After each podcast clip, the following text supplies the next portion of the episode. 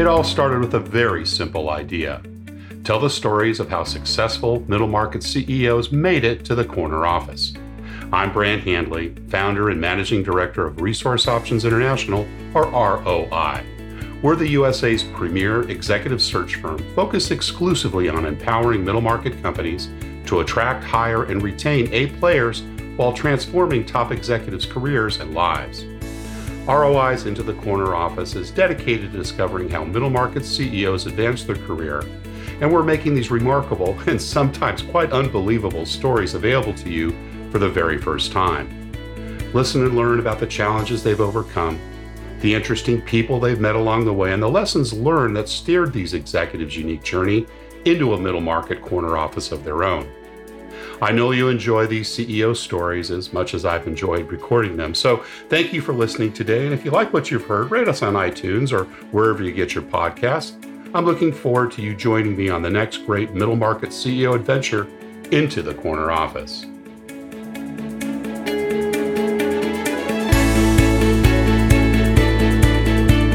My guest today is CEO Dale Easdon. Dale is on a mission to scale clean eating without compromise. As the Chief Executive Officer of Snap Kitchen, he's responsible for taking the company's omnichannel business model to the next level. Before joining Snap, Dale spent time at Taylor Farms, where he serves as the Chief Operating Officer. He also spent over eight years at LSG Sky Chefs. Dale graduated from Manchester University in the UK and the Royal Institute of Public Health and Hygiene. Dale Easdon, welcome into the corner office. Thank you, Brant. That sounded so impressive, I'd even give the guy a job. well, it is an impressive background. And of course, our goal today is, you know, to understand how you've gotten there. Um, many of our audience in the middle market, as I was chatting with you before we started, you know, have got their eyes uh, on that corner office or at least to get into the C suite. And we always like to kind of start with the early years. You know, tell us a little bit about growing up and, you know, what your family life was like. I, I assuming that was in Scotland. Is that correct? Yeah, absolutely. I, I, firstly, thank you for letting me join you today. I'm, I'm truly excited to spend some time with you. yeah, I was actually I was born on the west coast of Scotland, uh, in the town of Paisley. Uh, most people know Paisley because of the Paisley pattern. So when you see ah. the silk robes that were really popular in the 80s and the, the silk shirts that you still see today, Paisley as a pattern is, is quite a popular design, and that was actually it was a Persian design originally, but it was actually manufactured in the town of Paisley. Interesting. Just outside Glasgow, and uh, and I was I was born there. Uh, wonderful town, uh, and uh, so seven of a family. My mum and dad and five children. I'm the second second oldest, and uh, I have an older sister, two two younger brothers, and a younger sister, and uh, they're all doing extremely well, and most of them are still in Scotland uh, albeit I've traveled most of my life. But I had a, a wonderful upbringing, great family life, uh, strong family values. Uh, my mum and dad, in actual fact, were married at the age. Of my mother was eighteen and my father was nineteen. Wow, very young. Yeah. And and uh, my mum at twenty six had five children. Oh, wow. so, so pretty I, much one a year. yeah, yeah. So now I have four. I really understand just how tough and difficult that must have been for my mom. But uh, it's exponential, not ge- geometrical, right? Absolutely, absolutely. But yeah, no, great upbringing. Uh, a lot of fun, uh, and you know, I, I, love my family dearly. They're, so, so mom must important. have been pretty much a stay-at-home mom. What did your dad do? Yeah, so my father, my father, when I was uh, really young, growing up, up until about eight, nine, or ten, my my father worked. Uh, it was actually Chrysler originally, uh, became Talbot, and it was a car plant in a town just outside of Paisley called Linwood. Okay. And literally, uh, American company opened up. My my father worked in the car plant. Uh, I always remember that the best Christmas parties we ever seen because this American company really believed in the culture of investing in people. And and my father, he'd probably tell you today it was one of the best jobs he ever had. Uh, unfortunately, in the late 70s, early 80s, it was at the peak of the, the, the unions. Uh, and, you know, the Americans decided that if the union didn't ease off and allow them to improve productivity, they would pull out and leave. And they eventually closed the plant. Uh, and when they actually closed the plant, the town became a ghost town. And it's only in the past two or three years that it's starting to get revitalized as a town. So it took a long time to get over Chrysler and Talbot leaving. And I'm sure that was a tough period for him to go through. Was he an engineer? Was he more in operations? What was his training and background? My father was in operations, and he he he was basically one of the key paint in the paint shop that would be painting the cars.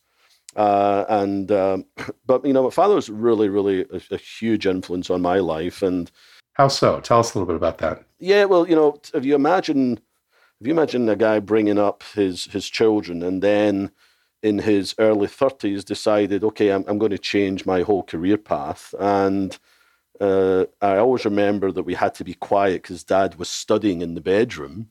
Uh, because we, you know, we were in a small house and, you know, three bedrooms, but we, three bedrooms, one bathroom, and we all shared, and seven of us in there. So dad would literally study in the bedroom, and he decided, in uh, still young by today's terms, but you know, in later years, to study to become a podiatrist.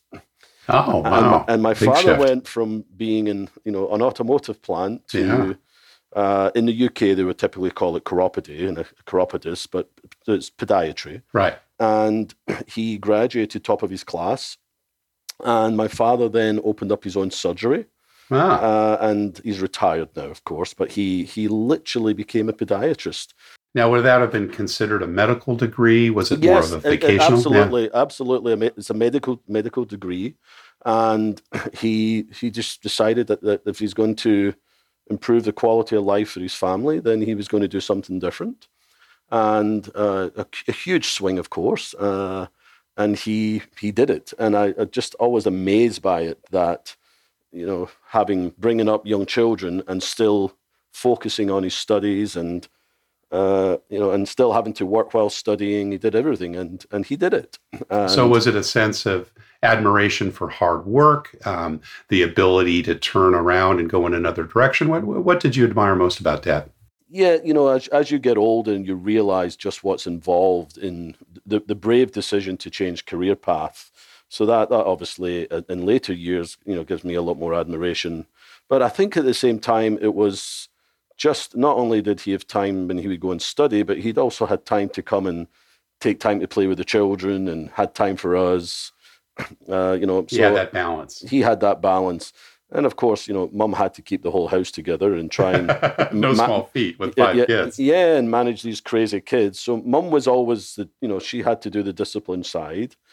Uh, and in those days, you got the slipper when you misbehaved, but we bought we bought the slippers at Christmas, so they were always fluffy.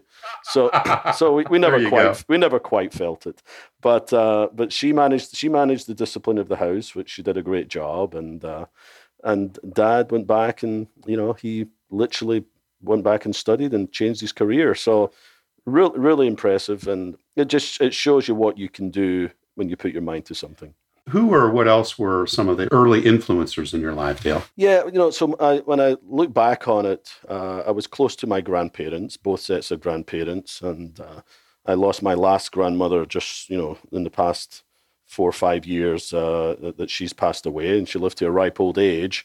Uh, but uh, in my father's side, my gran and papa, my papa died. We call him in, in Scotland. Grandfather is papa. We call him papa, uh, and papa died uh, when I was eight, but my gran lived for many years on her own, but just a strong lady who was a great influence. I, you know, I loved and adored her.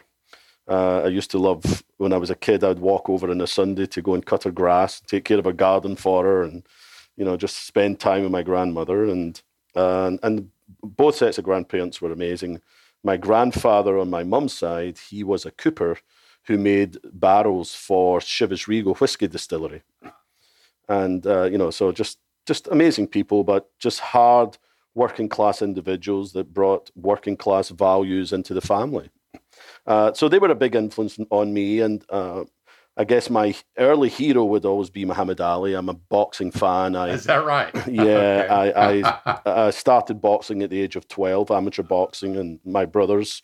So we all boxed all through our, our teen years, and think of my last boxing, I, I, actually stepped out of the ring when I was about 22. I went back in later years, but so I always remember in Scotland when I was a kid, and I'm not that old, but it was long before all we had Sky Television. So we had BBC One, BBC Two, and STV, which was Scottish television. And so we would be allowed to sit up in the early hours of the morning because the fights from Muhammad Ali were in the US. Of and my, course, and my yeah. dad is a huge boxing fan. So we'd listen to live fights on the radio.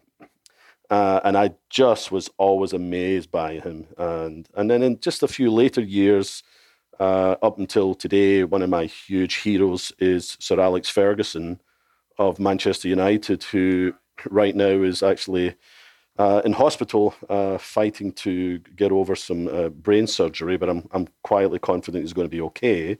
But a huge mentor, which maybe we'll talk about a little bit later, and I'm a huge, as we call football, you would call soccer. Yeah, soccer, right? Uh, huge football fan, and when I was a child in Scotland, it was Glasgow Celtic, and then in later years became Manchester United, and it still is my passion today.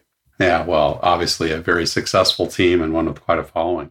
Um, we haven't touched on school, so were you a good student, Dale? Tell us a little bit about those years, uh, elementary through what we would call high school. Yeah, no, absolutely not. Uh, I would love to sit here and lie to you, but um, now, now my oldest sister Annette, she was, as we would say, a prefect, so she patrolled the school and she was the teacher's pet and she'd come home and tell mum and dad that I was in the headmaster's office, and you know, so she was the blue angel, and, and I was the kind of the naughty kid. But I then in high school I went to I grew up a Catholic background, and I I went to an all boys Catholic school, four hundred Catholic boys, and uh, you know we had to wear our black blazer, shirt and tie, polished shoes, grey trousers, very strict.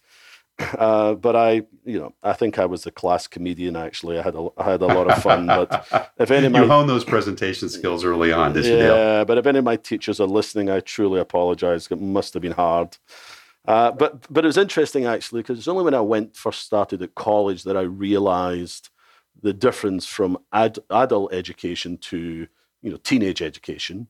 You know, trying to manage 400 boys, I, I fully understand. And if you can imagine, and our, our headmaster wore the black cloak. In those days, you actually got the belt, the leather strap across your hands for misbehaving. And uh, so it was a very strict run school. And then, of course, you go on to college and then it's to call you Dale. Whereas at school, it was Easdon. And I used to hate that. Uh, there was just no, there no warmth to it. And then you realize when you get into adult education, it's just a totally different field, which I, I went on to really, really enjoy and still enjoy today. Now, growing up in Europe is a little different than the US. You know, it's very typical for a CEO, as we've had many on the podcast say they had a paper route, or if they were a woman CEO, folded the papers for their brothers, or perhaps sold greeting cards at Christmas. Were there any kind of entrepreneurial things that you engaged with, or was school and your and your boxing and perhaps soccer kind of more, uh, you know, how you spent your free time? No, actually, yeah, I actually had a, a number of jobs uh, uh, growing up, and uh, some at the same time, actually. But I, I've always had some, yeah. So I, I actually had a paper round, uh, and it was actually uh, such a large paper round that when I finished with it, I actually divided it into two and gave it one side to my brother and one to my sister. The younger ones, it was large enough to give them some cash. Uh, at the same time as doing newspapers, I also in in Scotland we used to have paraffin heaters, which to keep the houses warm, because uh, you know uh, most of our working class homes didn't have central heating at that time, and we had paraffin heaters that kept the house warm. And I would go around and sell paraffin, uh, and I was just a kid that sat in the back of the van and ran up the stairs and delivered. Uh, and then in the winter months, uh, my entrepreneurial skills were great because when the snow would come, uh, I would get all the kids in the street with me and we'd knock on the doors and shovel all the snow off the paths and then go home that night and pray that it would snow again so that I could I could repeat the repeat the whole process again the next day. So and then of course in Scotland in the winter the winters are pretty harsh and then in summer it's still light at eleven o'clock at night. so, you know, you can really get out and play as a kid and and then so from an entrepreneurial side, that was uh, the jobs that I had, and it was just a, a way of earning that extra cash that you needed as you were growing up as a teenager. And let's talk about that cash. What, what, did you spend that money on? Were you a saver, or did it go to the equivalent of you know what baseball cards would have been for kids growing up here, uh, yeah, admiring pieces yeah. of your soccer fans, or yeah. how did you, uh, or what did you do with those funds? Yeah, no, I'm a I'm a big saver today, but I wasn't that smart then. But I I always I've always had a love of music, and uh, so I uh, still today I love live music. Uh, I love all types of music. But when I was growing up, teenager, uh, I was at that stage I was kind of into punk rock, and then went from there into kind of new wave come out, which was you know David Bowie and all orchestral maneuvers in the dark, all those guys. So I used to head up to Glasgow on the train and go to there was a store called Listens and just sit there all day listening to music and buy records. Yeah, uh, you know LPs back then. I presume back then it was LPs and sing- singles and. Um, and bring them all home and just just listen to music. And my friends were all into the same thing, so it would just be always you know spending my money in in in the, in the record shops uh, and, and the usual junk that you would spend it on. So not a big saver in those days. Did you did you play a musical instrument as well? Did you aspire to that at all? So uh, interestingly, I, I actually have uh, a couple of guitars at home. I cannot read music, but I can sit and strum and listen to it and pick it up. Uh, I have a my my my son today is actually a music teacher. Uh, so my 25 year old son, he's graduated and he's just finished his first year as a uh, middle school uh, vocal and choir director. So he is extremely talented, and so I, I see that talent in him, uh, and he's he's way more talented than I've ever been. But uh, and he's also a, a great vocalist. So, but music's always been a big part of my life. I find it extremely relaxing, uh, and I, I love to listen to music and escape. Absolutely. So you decided to go to college, and it sounds like Dad, other than his uh, uh, studies afterwards, did not go to university. Is that correct? That's correct. So you were the first, or did, did yeah, big sister Annette also uh, no, no, head off to university? Yeah, no, I, I was the first, uh, and I actually uh, I picked Manchester because I had uh, my mum's sister, my aunt. She actually moved to Manchester, so I had family in Manchester, and I also had a love of Manchester, just the city, the Manchester United, the city, uh, Manchester Business School, Manchester University, great schools, and uh, at that time, I had actually gone down to work uh, in in-flight uh, for then it was THF Trust House Forte, uh, which today is now Alpha uh, Alpha LSG. And they had an intern program that when I, I joined them, I actually got onto their intern program. So I started in college first in Greenock in the west coast of Scotland, where I went to culinary school to do what's known as 7061 basic cookery based on uh, Escoffier's French cuisine. And my brother, who is 14 months younger than me, uh, he went first and he went into culinary school, and I decided to follow. Uh, quickly realized that it's really hard work in the restaurant in the restaurant business, and you have to be there till the last customer leaves. And uh, but I've stayed in the food business all of my career, so that that start was a good start for me. Was, then, was going to college a big decision? Uh, something that your parents had encouraged you to do? Was that kind of looked upon yeah, as this yeah. is what Dale will do, or? Yeah, well, you know, they they always give you know a lot of support and guidance, and and you know one of the things that I always remember a friend telling me in the, those early stages was that you know if you become a chef, you will never be unemployed. people uh, always have to eat. people have to eat. So that was kind of a big motivator. Uh, and and to be truthful, I've never been unemployed. So so so those proof early, that one out. Yeah, proof that one out. uh, but then I went back in uh, back to do the you know uh, my business degree uh, and did NEBS, which is National Education Board for Senior Management. And then in the so that was at Manchester, Manchester University. But then at the same time in the food business, food safety compliance was changing pretty dramatically. Uh, they were bringing in what's known as HACCP, which is Hazard Analysis Critical Control Points. And it really changed the food safety code. So I decided I would go and study just an intermediate class at the Royal Institute and went along and really enjoyed the topic. Uh, and decided I would go further. And I then went and did the diploma. Then I went further and did advance into HACCP and food safety. So I got that side as well, which was really useful as well in, in later years uh, under food safety design. I started designing in flight facilities that I could design to code uh, as I went forward with it. And then at the same time, our company under THF, Trust House Forte was basically had the, the largest revenue stream was the hotel stream. And they had the hotel. So, for example, at the George Cinq, the five star hotel off the Champs Elysees in, in Paris, was the Forte Hotel. And THF then became Forte. And they sold off the in flight division, which I was with and they sold off a division called Gardner Merchant, which did industrial cafeterias and restaurants. And when the in flight side sold off, we basically became Alpha PLC, and we didn't have the funding behind us that we had from the, the large, you know, family company. So we then had to start to be extremely lean. And the company at that time brought in Alexander Proudfoot Consultants to help us to start a lean journey of lean manufacturing. And I just had such an interest in it. They recognized quickly that I had skills in managing change. People respected me. And I got onto a journey that, you know, I've loved, dearly loved all of my career, which was operational excellence in lean manufacturing and, and I know we'll talk later about Porsche, the sports cars, and all the stuff there. Well, let, us back up a little bit. What was that first job out of college? Was it with THF? It was. It was. It was with THF. And so you did an internship with them. It sounds like yes, and and their program. And then they offered you something full time. Yeah, the program was a three a three year program, and it's just such a shame that organizations can't do it today because in the in-flight side, their program there was actually six originals, and we're all still pretty good friends all these years later and you had to learn, you had to spend three months in every department. So finance, you were doing finance, but when you went into the airline wash, so when you imagine being on your aircraft and they bring the carrier down the middle with the meals or the drinks, all of that has to be washed and rotated.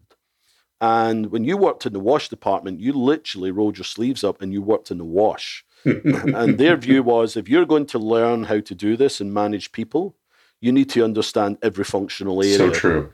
And yeah. it was an amazing program. So at the same time, you were going to school, plus you were learning, the, you know, live the aspects of, of business. And and they had high expectations of that team. And all of us went on to be, you know, extremely successful because of that program. I always take it back there where I went from there that I got my first little unit where I was a, at the age of 24, I was running a cook freeze plant for the company. And, you know, so my career went on from there and it was basically based on that intern program.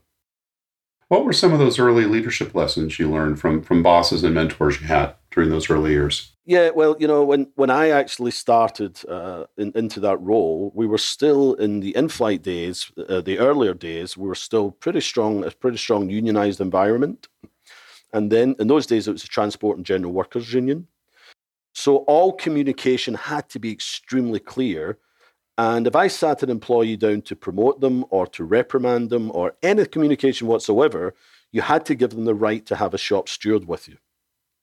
So you can imagine, you know, you, really had to be grounded in how you followed the procedures. Sure. Yeah. What you said and how you said how it. you said it. And, and to be truthful with you, uh, it's one of the areas where I, I much prefer guidelines to procedures. I think guidelines guidelines allow for common sense and, and procedures sometimes you have to make decisions that are not always the right ones but it, it, allowed me to to really learn to hone in good communication skills and i think the second one is in the in-flight industry the employees that are manufacturing the meals who are just the salt of the earth are wonderful people but they're working in a chilled environment and they're probably getting you know one dollar above the minimum wage and you have to be able to motivate them you have to be able to just appreciate them take good care of them uh, because they could go to mcdonald's for another dollar an hour and so it, it, taught you those principles of respecting the team from below uh, and, and it's something that i've pride myself today that i've never lost where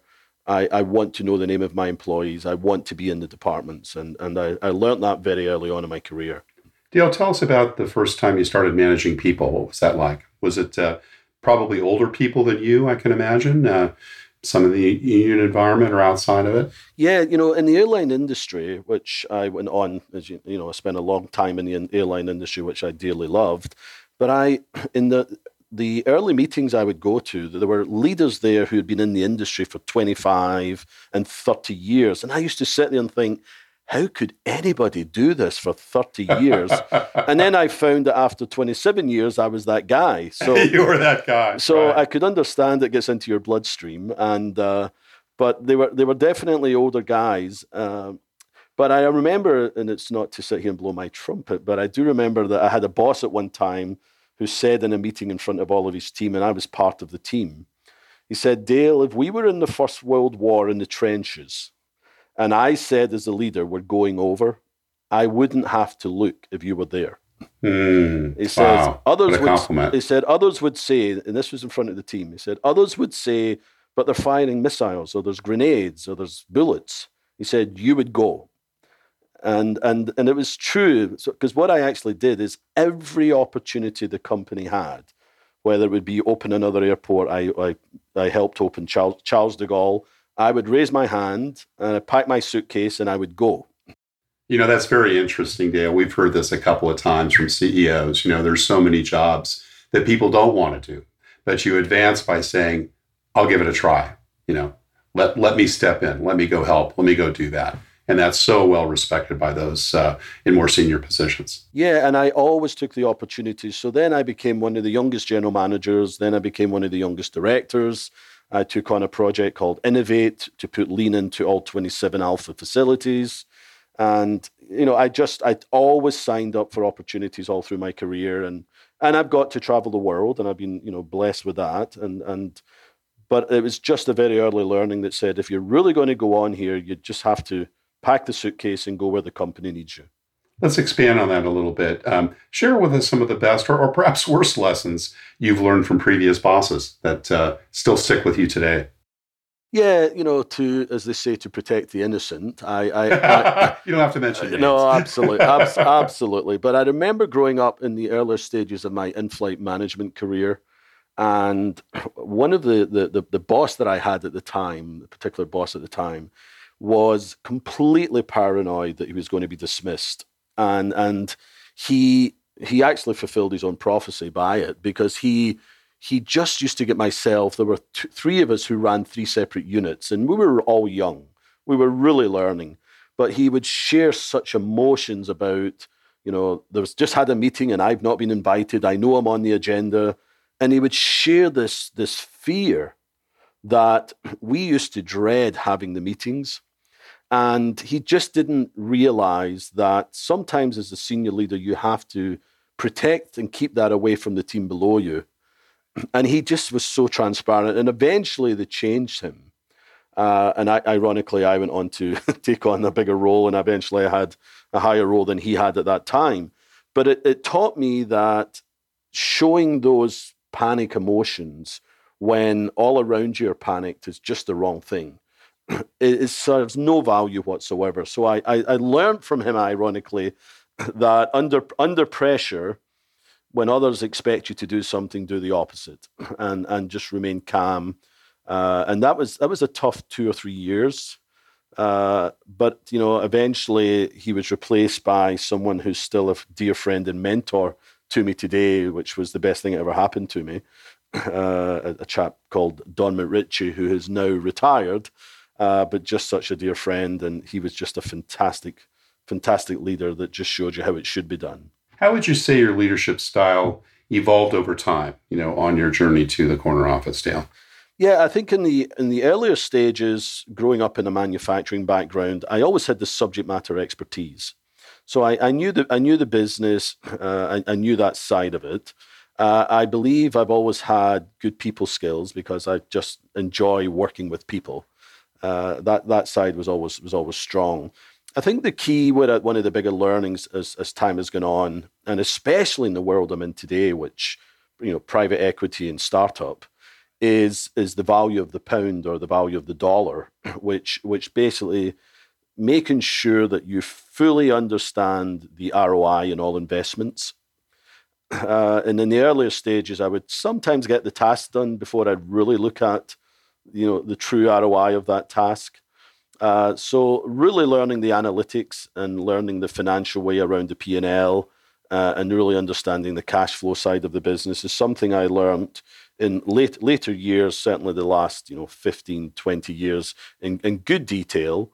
But in the earlier stages, it was more the task that I enjoyed, the project, getting the project and get it done. And I, and I was very successful. But today, uh, I, I, tend to really focus on surrounding myself with great subject matter experts and, and really honing in on those those ROI mindsets and, and the, those type of projects. Let's shift a little bit and talk about company culture. Now, you uh, obviously were THF, which became LSG Sky Chefs, as I understand the, the evolution with that. Large company, you know, corporate um, culture, pretty well established, obviously still around today in different iterations. And now you're, you know, working with a middle market, private equity backed company.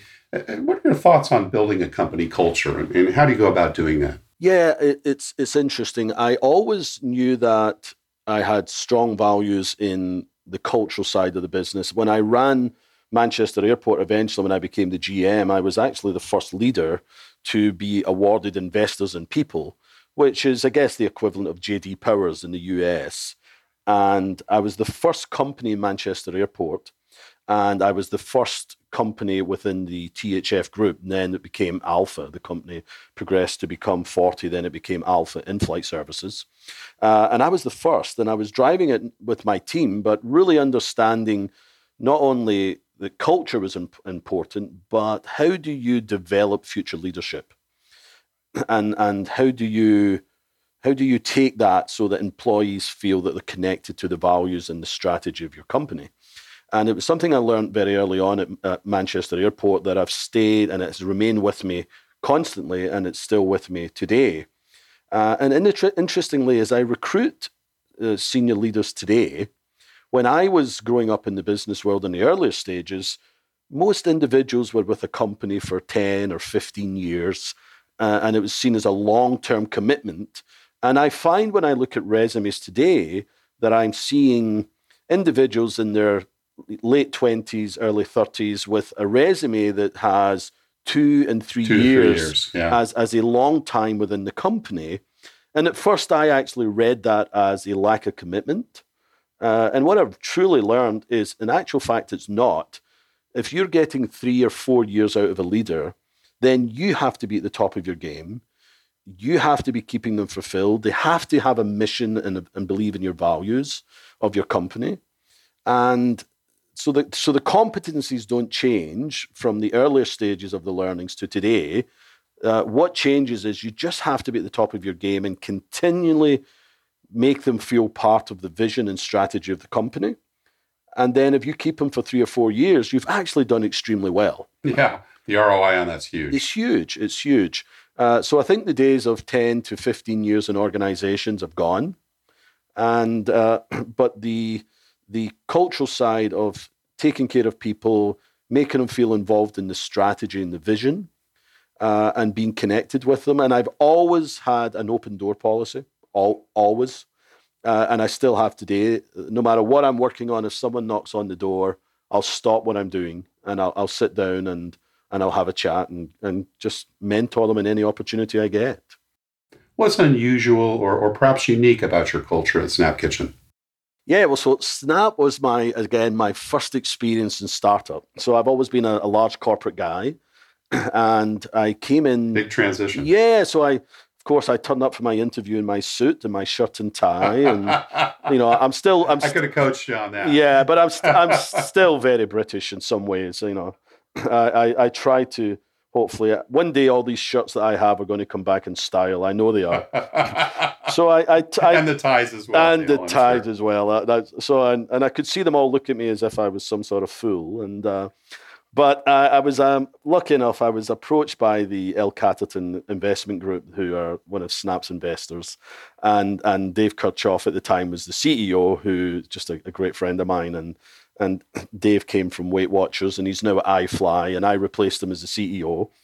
Uh, and Dave interviewed me. Was he one of the founders? Uh, he wasn't the original founder. No, that was that was Brad Radolf uh, and Martin Berson, two two great guys. Uh, they came up with this wonderful creative idea. But but Dave came in to really put in some structure and start to shape the company, and he recruited me. Uh, so I was his COO, uh, and Dave is you know six foot one, six foot two, absolute incredible physique. you know, this guy was in a snap t-shirt and jeans. Uh, and I thought, okay, I'm going to have to get to the gym. So, but I, I and lose the suit and lose the suit. Uh, so I'm sat here today with my my jeans on and my my shoes and my shirt untucked and all that trendy stuff. And uh, so I, I, learned though that you know the cultural side is incredible because it's a the, the, we have 650 employees. We have front of house, which are the retail stores. We have middle of house, which is distribution logistics, and then back of house, food manufacturing. And then there's 60 team members here in Austin at headquarters. And probably the average age of the office is about 25, maybe 26. It's a young team and some great, great brains in this young team. It's just amazing dynamics. But in this office, you can bring the dog to work. Uh, we have a basketball hoop next door in the warehouse. We have table tennis. I do a, a town hall meeting every two weeks where I'm fully transparent on the business and how we're performing.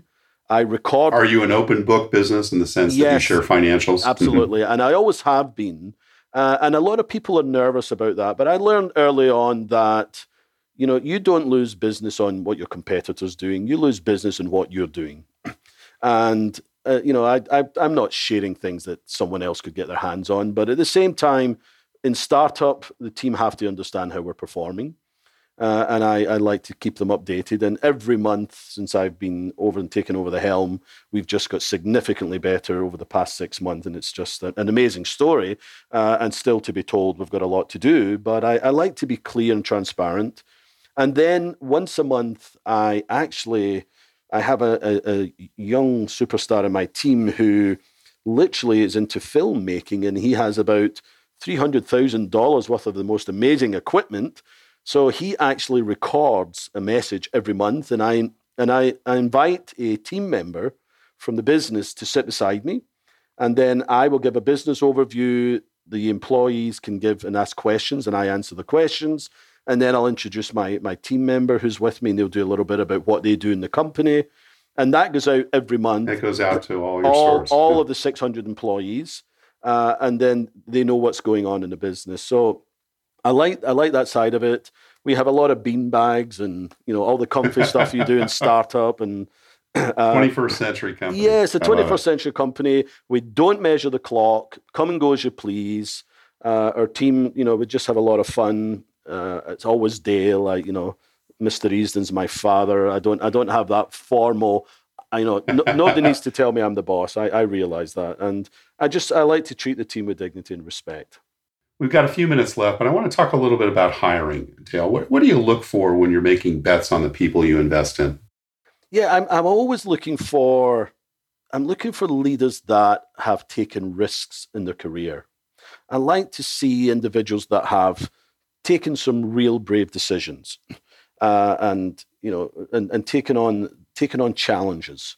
Uh, it, it, it's such a such a fundamental, uh, as you well know, in today's leadership world, where you, you've got to have that bravery to take on challenges, and so that's that's kind of number one. I try to see that through the resume. Uh, subject matter expertise is obviously critical. I like to recruit individuals that know what they're doing and then give them a vision and allow them to do their job without micromanaging.